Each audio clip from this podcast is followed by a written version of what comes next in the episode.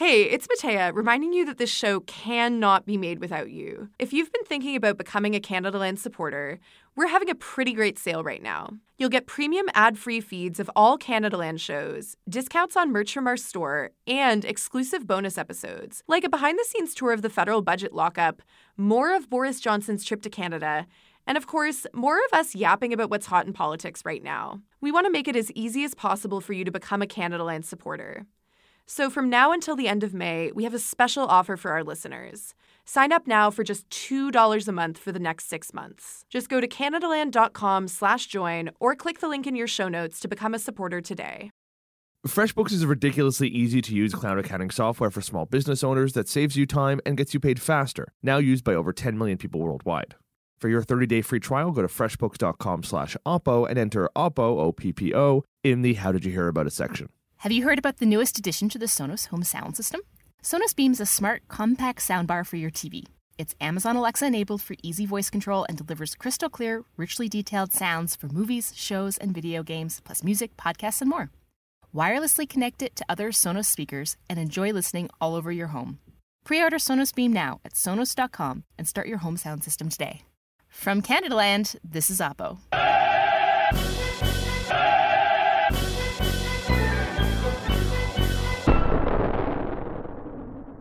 I'm Justin Ling in uh, Toronto, I think, and I'm opposed to Jen Gerson. I'm Jen Gerson in Calgary, and I'm opposed to Justin Ling. How do I look, Jen? Like shit. I feel like shit. I hope everyone in Toronto had a happy Pride, and I hope if you're going to celebrate Pride in whatever miserable city you live in across the country, you have fun out there as well. This week, we're going to go to something very dark immediately. If anybody had putting children in cages in the Trump pool, congratulations, everything is terrible. This week, we're going to dive deep into Canada's own immigration system and ask the question are we really that much better? Uh, The answer is yes, but we're going to ask the question anyway. Personally, I had put my own child in cage in my pool, but um, moving You thought on. the president was going to come cage your child. oh no, I thought I was going to cage my child. well. Uh, does anyone have the number for child services? Since this is the final episode of Oppo for the season, it is? yeah, Jesus. we're going to take a look back at the batshit year that was. My God, what a year to launch a Canadian politics podcast. It's like been manna from heaven. I'm paying attention to nothing this summer. I will be hibernating. I'm going to reverse bear it. I got to pay daycare bills like a adult, so I'm not going to be taking any time off like usual. You know what's cheaper than the daycare? Abstinence?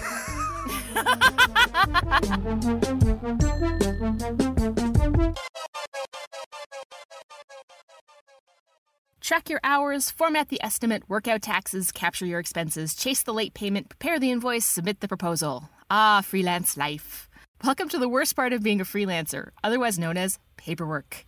The good news is that our friends FreshBooks have created ridiculously easy cloud accounting software for freelancers that turns tackling these time sucking, never ending tasks into no big thing. Send a polished invoice in 30 seconds, set yourself up to get paid online in two clicks, and manage your expenses by taking pictures of receipts from your phone. Oh, and if you need to whip up a quick proposal to land the gig, FreshBooks has you covered. Now you can include an outline of your project, scope of work, and a timeline as part of your estimate. No more switching software, no more fussing over style and formatting, and most importantly, no more wasting your precious time. To find out all the ways FreshBooks will transform how you deal with your paperwork, go to freshbooks.com slash oppo and enter OPPO in the How Did You Hear About It section. So, Justin, in all seriousness, I'm having a really hard time with the story about the kids being separated at the border. So hard a time that I've actually been avoiding Twitter for the last couple of weeks because whenever I see pictures or read details of these stories, it causes me physical, visceral pain and discomfort. And I don't know, maybe it's a slightly different thing for people who don't have kids. But if you have kids, I mean, the empathy that is forced upon you by biology messes with your soul. And it means that whenever you see a child in suffering, it just makes you ache inside in a really terrible and uncomfortable way. Yeah, as a childless gay, it hasn't bothered me at all. Yeah, okay, so that's perfect. Then you were exactly the right guy to talk about this. because I lack like I like I'll admit this. I lack all objectivity on this file. Like I really can't. Like the last couple of nights I've actually snuck into my son's room and like watched him sleeping and been really really tempted to pick him up, take him back to my bed with me and cuddle him until I remember that whenever I do that, he kicks me repeatedly in the face. and you know what? I'm just tempted to do it anyway because you know what? Damn it. You kick me in my face, toddler. You kick me in my face. Like, we're together. Yeah, I may be a childless gay, but even I felt just genuinely sad over the last couple of weeks. Evidently, Donald Trump ran on a platform of aggressive, punitive, mean spirited immigration reform he tapped into a base of people who really do believe the immigrants are just taking their jobs, who do believe in holding up a tiki torch and shouting things like Jews will not replace us. That is the anger he tapped into the entire campaign, and now it's coming to fruition. They genuinely believe that these migrants are going to kill them. Like these genuinely believe these migrants yeah. are all sort of criminals, and if you don't like take them at the border and arrest them and separate their kids, well then they're going to be an existential threat to you as an American which is insane because the actual crime rates of migrants, even illegal migrants coming across the border, is actually considerably less than native born Americans. But, you know, that's the mentality, yeah, right? Facts don't matter. All that matters right now is MS 13 is coming to overthrow the American government. You know, these migrants are going to completely change the framework and the mesh that holds America together. And, you know, this is a absolute imminent danger. It is ludicrous, of course. But what has been amazing to me over the last couple of weeks is that we've seen Trump's rhetoric and policy positions, insofar as you can call them that, from the campaign go farther than I think anybody anticipated. We did not actually expect him to start locking children in cages. Now, I'm actually quite impressed the president stepped back on this. I genuinely believe this was going to be just like the Muslim ban. He's going to take all the outrage, he's going to spin it right back against the Dems and the Libs and manage to basically ride it out. The fact that he stepped back, I think, is one of the first real walkbacks of this administration where he's acknowledged that something he's done has been over the line. But it's still terrifying that he was willing to go that far. And I, I don't think this is the yeah, end. but wait, wait, wait. No, no. I ain't giving him that much credit because, I mean, there's still, what, 2,500 kids who are living in a refurbished Walmart and a lot of them, a lot of them will simply never see their families again because apparently reuniting these families is just not right. possible. I mean, that is disgusting. I'm sorry. I'm so I'm so upset about this that I almost don't want to talk about it. I'm so angry that that is possible to be happening in a first world land. Go with a Polaroid camera, take pictures of them and like show them to like, you know, anything. Do anything to try and get these kids back together. It's I'm sorry. I'm going to start crying. I'm going to start crying right now. It's it's not good. Obviously, this whole conversation has forced us to take a look domestically for two reasons. You know, one is that it feels like we should do something about it. Like we don't really know what yet, but it feels like we should do something because when your closest neighbor starts locking children in cages in his backyard, you feel a moral obligation to get involved. Yes, yes, I do. I feel a moral obligation. No, like I think that we should hire a bunch of greyhounds and bring all of these families back to Canada. Oh, you mean the buses? And, like commit. yes, great. No, I wasn't just like putting them on the back of dogs. Uh, that was not my. Like support I don't animals. think that's the most practical solution. no, put them on buses, bring them to Canada, and we will commit to reuniting and processing their asylum claims here. Like, I think that we actually have a moral obligation to do something like that. And uh, people have talked about that, and we're gonna get there. We're gonna get there because that that is a whole can of worms. But uh, you know, the other part of it is a fear that we're gonna have the same thing here all it's going to take is somebody who's willing to go there. And I would have told you a couple months ago, I don't think there's any politician in Canada cravenly stupid and obnoxious enough to go there. And you know what? No longer convinced. I think especially seeing Doug Ford win in Ontario. Admittedly, he ran without demonizing any, you know, migrants, any refugees. He did not run a xenophobic campaign, but he proved the power of populism in Canada. And I'm terrified someone else is going to tap into that vein. The Conservative Party right now, federally, they're not doing it, but you're seeing them already notice that when they talk about migration issues, it has a positive effect. Well, especially in Quebec, right? right? Where a lot of these border crossings are happening, A, and B, where the Conservatives are trying to eat up some vote ahead of the pending collapse of the NDP. They think they can actually make some serious gains in Quebec. So it's a really tight line to walk. I don't think that it's a problem for a politician to be like, look, we have some concerns with migrants crossing the border, particularly in winter. It's a humanitarian issue, it's a resources issue, and we need to be able to have a strategy or a process in place to try and cope with some of these issues. You know, but it's a fine line to walk between criticizing the government on its current policy and trying to make practical solutions and then just trying to tap into fear that you know these migrants are going to take your jobs and kill your children you know what i mean like yeah. there's a, a give and take there we can't assume that every single criticism of the government's current immigration and migration policy is rooted in xenophobia and racism because Like it isn't. Right. But, you know, be careful because it's, as we saw in the last federal election, it is so easy to go over that line, and especially if you're a conservative politician in this country. Yeah, that's right. And you know, the one thing that has made me a little bit uncomfortable is that the Conservative Party has aggressively been talking about this as a crisis. And they've started whipping up a bit of the fear that this is getting out of control. Now, I think Michelle Rempel, the conservative immigration critic, has done this pretty responsibly. She's honed in on, you know, basically a lack of planning and organization by the Liberal government and how they deal with those irregular claims across the Quebec and Ontario borders and Manitoba as well. That's good. But again, I think when you really hype up the rhetoric on this, call it a crisis, call it a disaster, people start matching your rhetoric with fear. Now, it is borderline a complete failure by the government. I mean, we're looking at now tens and thousands of people who have come across these borders who have made claims. What's interesting to me, though, is that, you know, we have the government aggressively telling them, don't come over, stay where you are. We've actually seen the Trudeau government send ministers and uh, parliamentary secretaries down to the southern U.S. and elsewhere to try to deliver the message don't come across the land border. But actually, more than 1,600 of those irregular border crossers have actually been given immigration status. Their claims were actually approved, which I actually find quite interesting. I mean, the government has sort of told everybody if you come across, you're not going to get status. And that actually hasn't really been true. There actually has been a number of people. It's only, you know, about 15%, but a number of them have actually been given status, which is interesting. It actually does prove that the people who are crossing this border are not just, you know, economic migrants uh, who couldn't get their claim accepted in the U.S some of them are legitimate refugees who had to do this as a last ditch effort because they couldn't find another avenue to get status. Well, and here's the other thing that I find very frustrating about this is like, you know, we talk about tens of thousands of people coming over the border over the last couple of years. We are dealing globally with the worst refugee and mass migration crisis in global history. It exceeds what happened during the Second World War right now. And like, oh, we in Canada, insulated on three sides by oceans and on one side by a giant country, have been largely immune to this global crisis.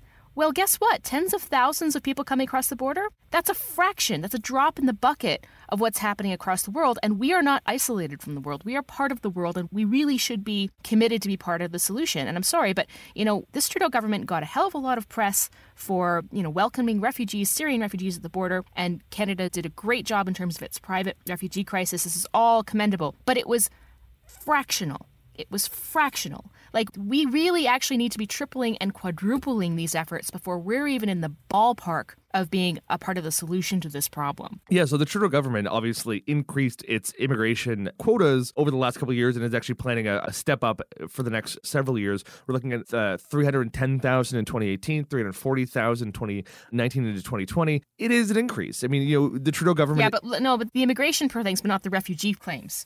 Well, yes and no. Actually, no, refugee claims have actually increased mostly because of the special program for the Syrian refugees. And it, it, seems like it will go back down to a baseline after that program is finally finished. It's already gone down. Right. Go look at it. Go look at it. It's already gone down. Like there was a spike right at the height of the crisis in terms of the number of right. refugee claimants that people were claiming. And like the second the issue got out of the news, our claimants dramatically dropped. Right. So like we're not even, you know, I think that a lot of people think that we're like some kind of global leader in terms of taking in refugee crisis. It's bullshit. We're not. We're not even close. And like that's not to denigrate any of the incredible efforts of private citizens across the country who've done an amazing job getting people in.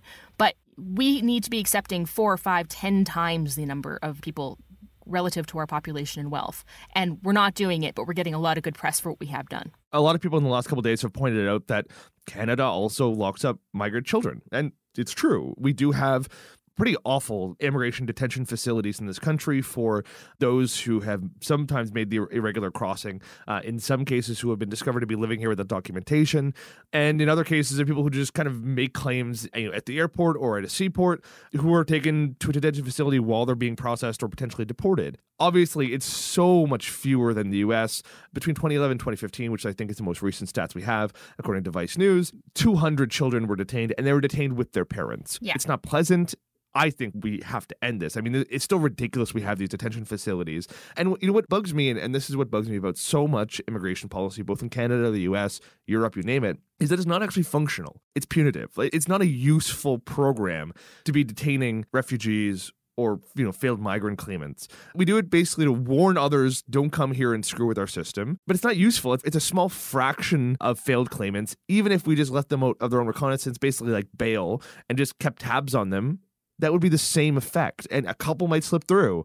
Oh well. honestly, oh well. I'm not really convinced that, you know, you wouldn't have a lot of these claimants just essentially never show up to their Yeah, maybe. hearings. Like I think Some people might actually happen. disappear. You know what? Maybe that's better than spending hundreds of millions of dollars running a kind of secondary, second tier, less observed jail program for some of the most vulnerable migrants in the world. But, but wait, you're creating a false dichotomy. You're saying like there are only two possible options: either letting people into the country or warehousing them in these terrible detention facilities. Like I, I actually really. think that there's probably a, a better way of doing it, like taking a look at whether or not some of these refugee claimants are flight risk in the same way we do with other people who are dealing with sentencing and, and sentencing procedures, and then determining there whether or not they actually should be in a detention facility versus whether or not they should be released to their own recognizance, essentially. Yeah. But that doesn't mean that the detention facilities should be prison like or dire or bad, especially family detention facilities. They should have a home like environment. They should be comfortable. They should be supportive and nurturing for people who have come from traumatic situations. They should be staffed with counselors. They should At the end of the day, a jail is a jail. You know, I, I think when you're detaining people, it's a detention facility. Look, I don't think that we should necessarily get rid of all detention for all refugees in all cases. I don't think that that is the answer.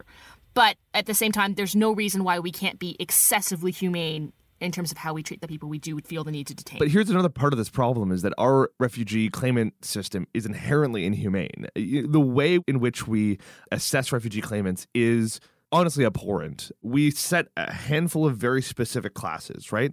So you're fleeing persecution based on your gender identity, your sexuality, your religion, or you're fleeing kind of a more wide issue, like war, civil conflict, so on. There's a couple others, but those those are the big ones if you don't fall exactly into one of those categories, or if an immigration refugee board judge, which are not real judges, by the way, they're partisan appointees who are, in so many cases, fucking morons, if they decide that your claim is not quite up to snuff or they don't believe you, you're fucked. Yeah. In a lot of cases, you will get deported. The appeal process is hard to win at, especially if you can't afford a lawyer. And it can be incredibly difficult to convince, say, a federal court the previous decision should be overturned, your claim should be approved, or you should be given some sort of permanent residency status because you actually have a legitimate fear of going back. That whole system is so bad. If you actually sit and read some of these decisions, they're heartbreaking. You know, I've covered cases and I've interviewed people who have come to this country from, in one case, Uganda. Uh, you know, a woman who was in a same-sex relationship and basically had an IRB judge tell her, "I don't believe you. I don't believe any of the things you told me just happened. Uh, I don't believe you actually have a fear of being murdered or detained if you go back as a lesbian in Uganda, despite the fact that we know it's one of the most homophobic regimes in the world. Tough shit." And she was slated to be deported. This happens all the time. And we somehow just seem very fine with it. We seem very fine with our refugee system because we have these nice stories we hold up about these Syrian refugees who basically got a, you know, get into Canada free card from the prime minister. Every year we're deporting thousands of people who probably have valid claims because they don't meet the exact threshold set to them by some partisan appointee from Jean Chrétien era who, you know, sleeps half the day and then comes in, rejects some refugee claims and goes back home. I once had a, a refugee lawyer tell me that you never wanted to have a case before noon with a specific refugee judge because if he's not had his lunch, he's grumpy and he will deny your claim. That is the most heartbreaking thing. And we don't talk about this. There's been no real conversation about fixing the refugee application system uh, ever, probably ever, because no one gives a shit. I mean, we're much happier talking about, you know, how to get rid of false claimants and how to speed up the system and, and get people in and out faster than we are to talk about the kind of the very fundamental parts of the system. Yeah, I mean, okay, so I'm definitely on board with broad based refugee claimant reform. And I think that given the global crisis that we're dealing with right now, Canada has to be part of this. And the only way that we are going to be able to be part of this in a meaningful way is if we sort of address all of these issues. So, like, I'm on board here, but what is something that we could potentially do very quickly right now that might make a difference with what's happening to our neighbors to the south? Well, that's what we talk about, where we need to start talking about the, uh, the Safe Third Country Agreement. Right. I'm not convinced. I'm not convinced by this. Okay, well, firstly, let's explain what the Safe Third Country Agreement is. The Safe Third Country Agreement is an agreement between Canada and the U.S. that basically says that any refugee coming in has to claim refugee status in their first point of entry. That's right.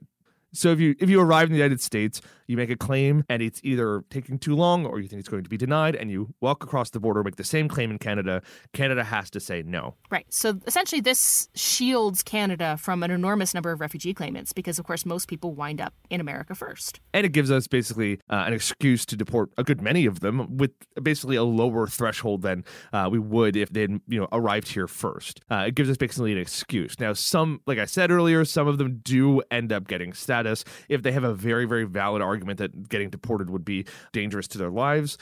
but we still deport the vast majority of those who come across the US Canada border because we basically say you should be making this claim in America. There's a weird exception to the safe third country agreement, and that is it only seems to apply at official border crossings. So, you know, Niagara Falls or the crossing down here in Alberta, down in Montana.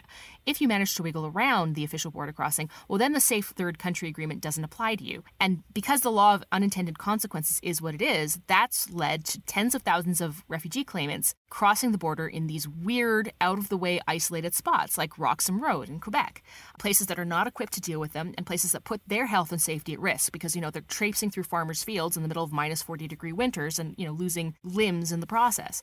So I think that this particular act has real problems. I don't think it's created to cope with the realities of a global refugee crisis. And I think that, you know, broad-based reform here is is what's on call. And I really would encourage the Liberal government to consider that ahead of the next election because I think it's going to be an issue whether they like it or not. You hear that, Trudeau? Broad based reform. Broad based reform. That's our version of clickbait. Have you heard about the newest addition to the Sonos home sound system? Sonos Beam is a smart, compact soundbar for your TV. It's Amazon Alexa enabled for easy voice control and delivers crystal clear, richly detailed sound for movies, shows, and video games, plus music, podcasts, and more. Wirelessly connected to other Sonos speakers and enjoy listening all over your home. Jen, what do you listen to on your Sonos? At the moment, when I try to distract my annoying toddler because he's crawling up my legs when I'm trying to put my makeup on, I say, Alexa, play Charlotte Diamond. And what does she play? Slippery Fish. Okay. When you make decisions for your company, you look for the no brainers. And if you have a lot of mailing to do, stamps.com is the ultimate no brainer. It streamlines your processes to make your business more efficient, which makes you less busy. Mail checks, invoices, legal documents, and everything you need to keep your business running with stamps.com. Seamlessly connect with every major marketplace and shopping cart. Schedule package pickups and see your cheapest and fastest shipping options from different carriers. With rates up to 89% off USPS and UPS rates. And with the Stamps.com mobile app, you can take care of mailing and shipping wherever you are. Make the same no brainer decision as over 1 million other businesses with Stamps.com. Sign up with Code PROGRAM for a four week trial, plus free postage and a free digital scale. No long term commitments or contracts. That's Stamps.com. Code PROGRAM.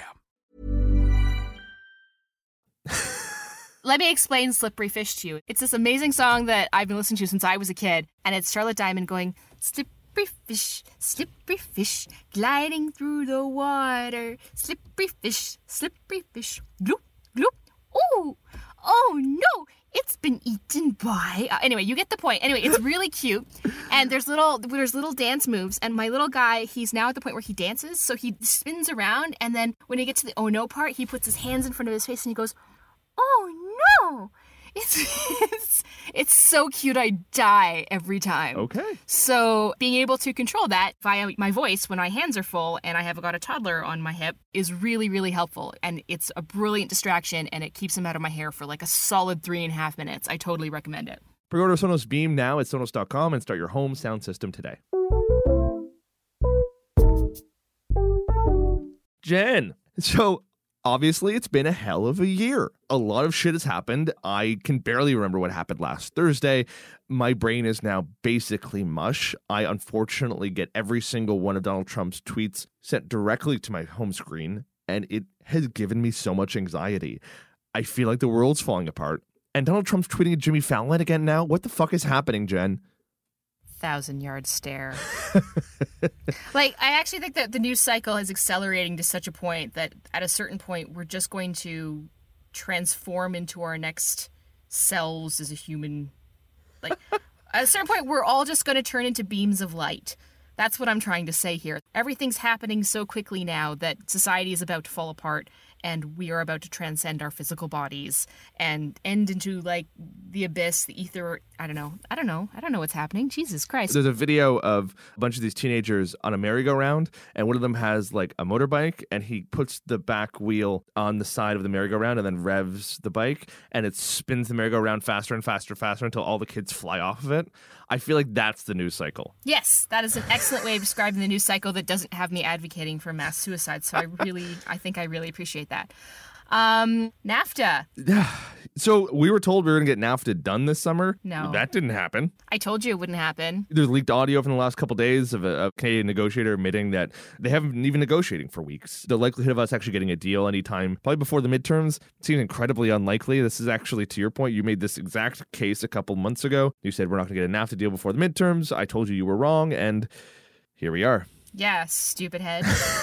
no, I mean, we're not going to get a NAFTA deal till 2019. And at this point, I'm kind of suspecting that we're never going to get a NAFTA deal. I mean, there are still key positions that should be negotiating this NAFTA deal that haven't been filled in the U.S. Like, the U.S. is simply not negotiating a NAFTA deal in good faith. Right. They're quite honestly not. They're engaging in NAFTA theater for the purposes of their own domestic audiences, and that's it. Trump doesn't care if there's a deal or if there's not a deal because he wins either way. And so he's going to continue to play this right into the ground and exhaust us. Capital is going to continue to flee Canada because of the uncertainty of this deal. Tariffs are going to absolutely nail Ontario. And everything economically is going to go to shit for a few years. And there's nothing we can do about it. Don't forget the fact that Mexico is going to be electing a new president very, very shortly. Andres Manuel Lopez Obrador, or as everyone calls him apparently, AMLO, which sounds very disarming. He's actually a far left populist who's actually gone into basically a coalition agreement with a far right nationalist party. And fuck knows how that's going to go when he wins, because right now polls have him with a pretty comfortable lead. That is just going to complicate everything even further. He's not going to be able to have a working relationship with Donald Trump. They are not going to see eye to eye on anything. He probably can negotiate in good faith with Justin Trudeau. I can see them actually potentially getting a side deal, maybe. But uh, functionally, there's now too many crazy variables and the likelihood of us getting a deal. I actually am now at the point where I think the likelihood of us getting a NAFTA deal under a Trump presidency is rapidly approaching zero. Correct. Thank you. the other thing that I would point out here is that it's just going to be weird for a couple years. And I think that people just need to sit down, you know, clench the side of their armchairs and accept that the national order by which we had become accustomed to relative peace and prosperity is coming to an end. It's evolving to something else. Whether or not it collapses completely, I don't know. But we can no longer take all the things that we have taken for granted in the last, you know, 30, 40 years. We can no longer continue to take those things for granted. So, you know, keep calm, carry on continue working, do your best. But I will offer a little bit of historical perspective because in the 1970s, under Richard Nixon, this exact same fear existed. You know, Richard Nixon yanked America off the gold standard, upsetting basically the entire world's monetary policy, and he slapped an import surcharge on basically everything America buys, effectively just across the board tariffs of about 10%. And at that point, a lot of the reaction was similar. He was doing this to play to his blue collar working class former Democrat base. Sound familiar? And we got over it. We got through it. The world survived. Yeah, and we will get through this one too. I have some concerns about the long term consequences of Trump, and I think maybe that's probably a better thing to get into in the seasoning opening of next. If we're still alive by then. If we're still alive by then and we haven't gone into nuclear war, I think there are some long term consequences that we're not taking into consideration. But yes, of course, we will be fine. We're a wealthy country. We will survive. It's not catastrophic, it's not apocalyptic. And we're not alone. That's the other thing I would point out. It's like Canada has a lot of friends and allies around the world. We're not an American client state you know, we're a sovereign nation, and as a result, we can leverage those alliances and we can leverage those friendships to our advantage, and I think we're going to have to. So it's just going to get really interesting. It's just what I'm going to say. It's just going to get really interesting over the next couple of months and years. Speaking of surviving the summer, Jagmeet Singh. oh. So no? Jagmeet's not doing great. There's already some mumblings that people want to push him out of the party. I don't think they're very serious conversations, but nevertheless, he's not done a great job thus far. Bring back Mulcair. Oh my God, no! Let the man retire already. Is he left yet? Like my God, I, get the man out of here. Like, could you not find a job?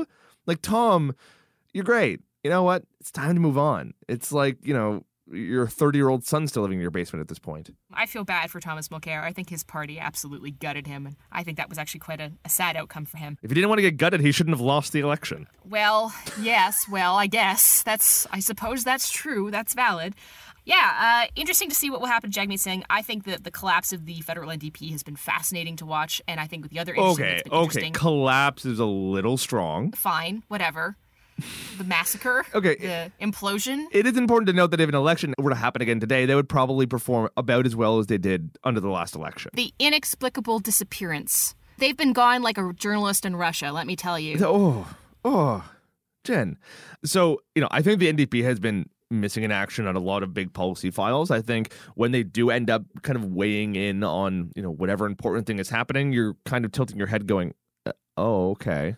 Thanks for coming out. I have not found them to be very convincing on, on many things. Their sort of knee jerk opposition to the Trans Mountain Pipeline, meh. You know, their other policy positions, I'm sure they have a couple. I can't think of anything off the top of my head, and that's probably indicative of how bad they've been doing. I'm just going to assume childcare and higher taxes. I mean, that's what I think of when I think NDP. And this is the thing. It's, you know, Jagmeet Singh ran on some policy points that were, you know, a bit foreign to the NDP. You know, he started talking about racial profiling. He started talking about across the board drug decriminalization. And it actually kind of felt a little bit bold, a little bit interesting. The NDP has run on the same fucking platform so many times. We get it. Pharmacare, eye care, daycare, income tax. Okay, we get it.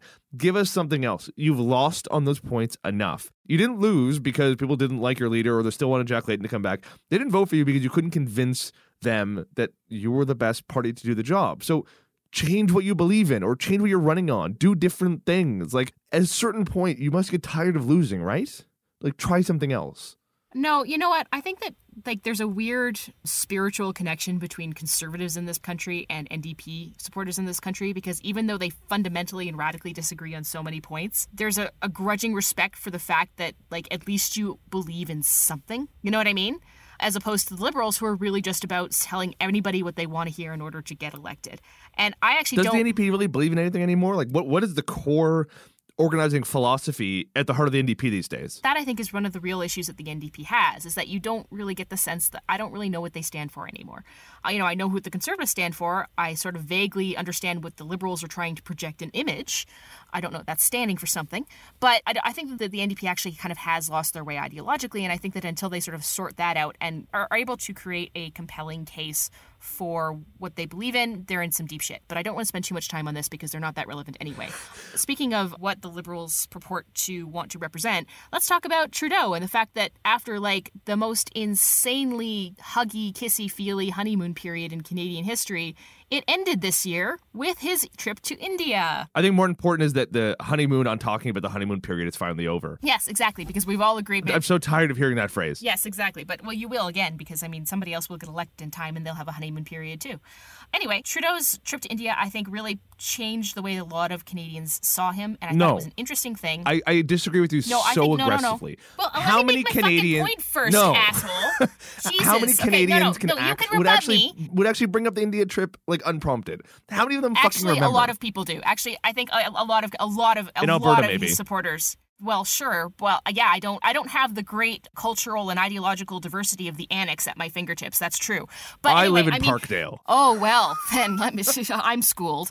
No, here's what I would say is that actually I hear a lot of supporters from sort of BC and Alberta area bring up the India trip unprompted. But here's why I think it was an interesting shift in pe- the way people perceived Trudeau, in that you know for a long time the Conservatives have been running attack ads and memes that sort of intimate that Trudeau is fundamentally shallow and has no substance. And I think that the reason why the India trip really stuck with them is because it actually confirmed that narrative for a lot of people, and people started to see that narrative in a real way that they hadn't necessarily seen before. And here's the other thing that I think is fundamentally shifted about Trudeau is that Trudeau came to power in 2015 on this on a bit of a of an Obama-like platform. He was very hopey, touchy-feely, forward-thinking um, leader who was going to be this fresh new face for Canada after you know a long gray reign of Stephen Harper. And I think that's what people wanted in 2015. But what I think changed in the last few years is that the world changed. The world elected Donald Trump. You know, the world got, in a lot of ways, scarier and more economically uncertain. And, you know, is the hopey, changey, touchy-feely guy the guy you want running your country when you're afraid? I think that that is that is a problem that Trudeau is going to have to contend with going into the next year. Yeah,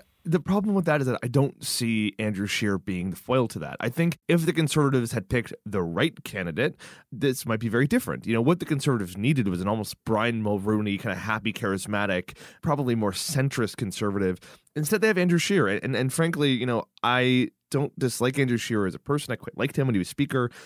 As leader, and we've talked about this before, as leader, he's been the most reflexively jerkish opposition leader I can recall in recent memory. Like, he, again, I've said this a thousand times. If the prime minister said the sky was blue, Andrew Scheer would say it's red. I hear what you're saying, and like I'm not necessarily going to say like Andrew Scheer's the guy. I think there's some work that he needs to do. But you know, Trudeau's got some real headwinds. The NAFTA stuff is a big headwind. The tariff stuff is a big headwind. The perception stuff that's starting to coagulate around him is a giant headwind. How is he going to overcome these issues? I mean, I think Andrew Coyne actually pointed this out. I mean, for any for any leader, doesn't matter how competent or great you are, any one of these problems would seriously derail your administration. You know, how is Trudeau going to cope with a much darker era is a question that I think is unanswered for me looking ahead. There's one thing I'm I'm kind of afraid of, and it's something that actually came out of the Ontario election, and it's something I, I think we all have to start thinking about, and it kind of makes me sad we do, but the power of uh, memes. Yeah. Yeah. So in Ontario, if you haven't followed it, there was a group called Ontario Proud, and, and, Ontario Proud started off as just a Facebook page that was going after Kathleen Wynne. And at first, it was sort of kind of cute. It didn't feel super mean spirited. A lot of it was vaguely around policy things. Over the course of the run up to the election and the election itself, they started getting money. They hired staff. They were putting a huge amount of money behind these Facebook ads and they started running YouTube ads. They started running TV ads. They started doing, you know, uh, auto dialers and, and doing basically robocalls throughout um, the province. That is a very organized effort by a group that doesn't care what you think about them. You know, the great thing about political campaigns and actually having parties campaign is that they have the reputation to uphold, right? If you go too negative, the voters won't like you. They're going to turn on you. If you are a third party group, you don't give a shit. You are the heel. You are the villain. And it does not matter what the public thinks about you. It only matters how much damage you can do to the person you don't want to win. Well, third party advertisers and third party advocacy groups are not new. Ontario Proud's just been more effective than most of them have been. Well, so like let's not pretend right. that there's something sort of deeply nefarious or, or unique about what Ontario Proud's doing. They've just been better at it. So, you know, I think that if you're on the left, you need to be taking notes, to be honest with you. What we've learned recently is that the barriers to entry for becoming an advertiser now are so much lower. And the actual cost and ability to deliver these ads online has grown exponentially, the ability to use them. Look at what the Russians did. You know, I, there was a direct lines between what Ontario Proud is doing and what the Russians did in the US election. Obviously, that that's quite different. You know, Ontario Proud is not run by a weird troll farm. I mean, it is run by a weird troll farm, but they're not Russians, is what I'm trying to say. So we think. it, Jeff, if you're listening, I want to see your birth certificate. so, but it, it's sort of freaking me out because, you know, I tend to think that it's going to be very effective in the federal election as well. Obviously, there are limits to what third party advertisers can do federally, but I'm not sure those limits are stringent enough to stop a whole bunch of groups from rushing into the field and basically tilting the entire balance of the outcome of the election. Now, maybe the left will be more effective at it than Ontario Proud will be. It's totally possible, but I don't really well, care. I'm open to a conversation about serious limits on third party advertisers. I'm open to that debate and that conversation. However, like, let's not pretend that, like, it's only nefarious or evil when the right does no, no, it. No, I mean, no, no. I mean, come on. Like, if Ontario Proud's been effective, then take fucking notes, dude. Like, figure out how they did it. And if you are opposed to them and their ideology and their message, compete with them. That's the purpose of the political system. This idea that, like, oh, goodness me, a third party ad- advertiser will influence the election. That's democracy, motherfuckers. Yes. It's not democracy. Third no, parties no, have the right. No, no, no, no, that, that, not that is democracy. democracy. That is no, no. That is absolutely demo- what democracy is. It's when groups of citizens form advocacy groups or collections of people and then advocate for their own interests and Bull- potentially win or lose. Oh my God, what bullshit! That's part of the system. Is that That's you think, you of think Ontario Proud is just an organically formed group of you know concerned citizens and not the former not, conservative strategist nor, it actually nor, is? Nor, okay, nor is a as a union an organically group More of so than Ontario Proud. At least, at least a union I'm actually sorry, has members. What, why? Because It has because they actually who are Who are forced the members to, of Ontario literally- Proud? Who are literally forced to actually pay dues to them by law. Come on now, Justin. And who elect the members of their organization. Unions are democratic institutions. Look, look, look. I'm not opposed. Okay, but but Ontario Proud, a group of citizens Admit- who've come together admit and that's oh bullshit, God forbid, Admit that's raised bullshit. money. Oh my goodness, they've raised money and organized. Oh my God, democracy is under threat. Look, I'm open to wait, the idea that stop like pretending like, like, third no no stop pretending as though like we have this complete open wild west system. Stephen Harper made this case to the Supreme Court what 15 years ago that money equals free speech and the Supreme Court said no you idiot that's stupid that's not how the system works. We Oh, need to have that- limits ta- you- and you were rules or else this yes. is chaos and rich people run the whole damn country. Okay, but Justin, I'm not saying that I'm opposed to limits or rules on third party spending. I'm open to that conversation and that debate. I'm just saying, like, you know what? If North 99 had swayed the election for, like, Wynne or the NDP government, you'd be like, wow, this third party advertising thing is great. What a great show of democratic Well, of chutzpah." course that would never happen. The left is incompetent. Well, okay, well, that's not our fault now, is it? Want to reach into the mailbag, Jen? I want to reach into the mailbag because one of the other things that was a big topic this year uh, and that we really didn't address at all was the matter of pipelines. And that's because I'm so goddamn sick of writing about pipelines. But we did get a letter from, you know, I wouldn't describe him as a fan of the show, but we did get a letter from someone who had some real issues with the fact that I lazily chose to avoid this issue. Quote, Yes, this show is a place to talk about underserved issues. Yes, your personalities and interviews are selling points. And no, you won't be forced to add redundant coverage to topics you have no interest in. But if Alberta is going to war with BC and Trudeau is on an international campaign to avert it, well, yes, the people who turn to Oppo for politics coverage expect to learn something about it. The attitude that came from you guys on today's show is that you're so over this topic. But guess what? I've been avoiding the topic all week and was looking forward to finally wrapping my head around it via your show. You would be shocked by how many people get their Canadian news from Canadaland alone. This is scary and disturbing, but it's true. Uh, it's it's horrifying. Yeah, I would be sympathetic to your argument if you actually had nothing to say about the pipeline showdown. If that were true, then I could win the argument with you and still lose because the segment would suck if you felt forced to do it. But who are you fooling? You could easily crush eight minutes on the pipeline thing, even if it's only to explain why it's the biggest non story ever and that there's nothing to say about it or whatever. The point is, when there's a huge elephant in the room, it must somehow be acknowledged. Ignoring it is weird and overshadows the thing you want to talk about. Do not respond to this email. Who who sent that, Jen? Um, okay, I'll go back. Uh, someone named E.J. Brun. Yes, yes, Jesse Brun. I think it, I, Jose, think, I think it's Jose Je- Bruno. it's Jess, Jesse Brown. Oh, who's that guy? Oh. Hmm. Well, uh, your criticism is noted, Jesse. Uh, we'll do nothing differently. Uh, but thanks for listening.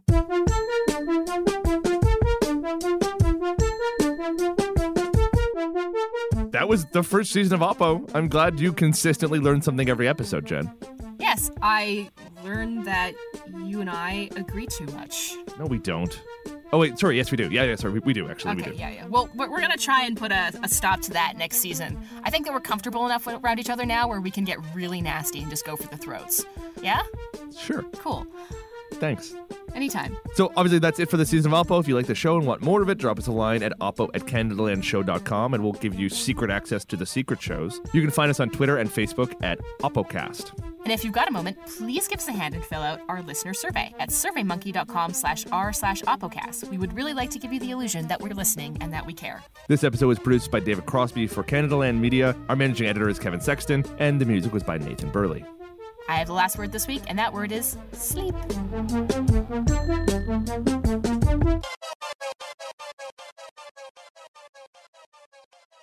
I'm Justin King, and wait, what? What? Jen! Who is Justin King? I'm Jen Gerson in Calgary, and I'm opposed to Justin King. no, wait.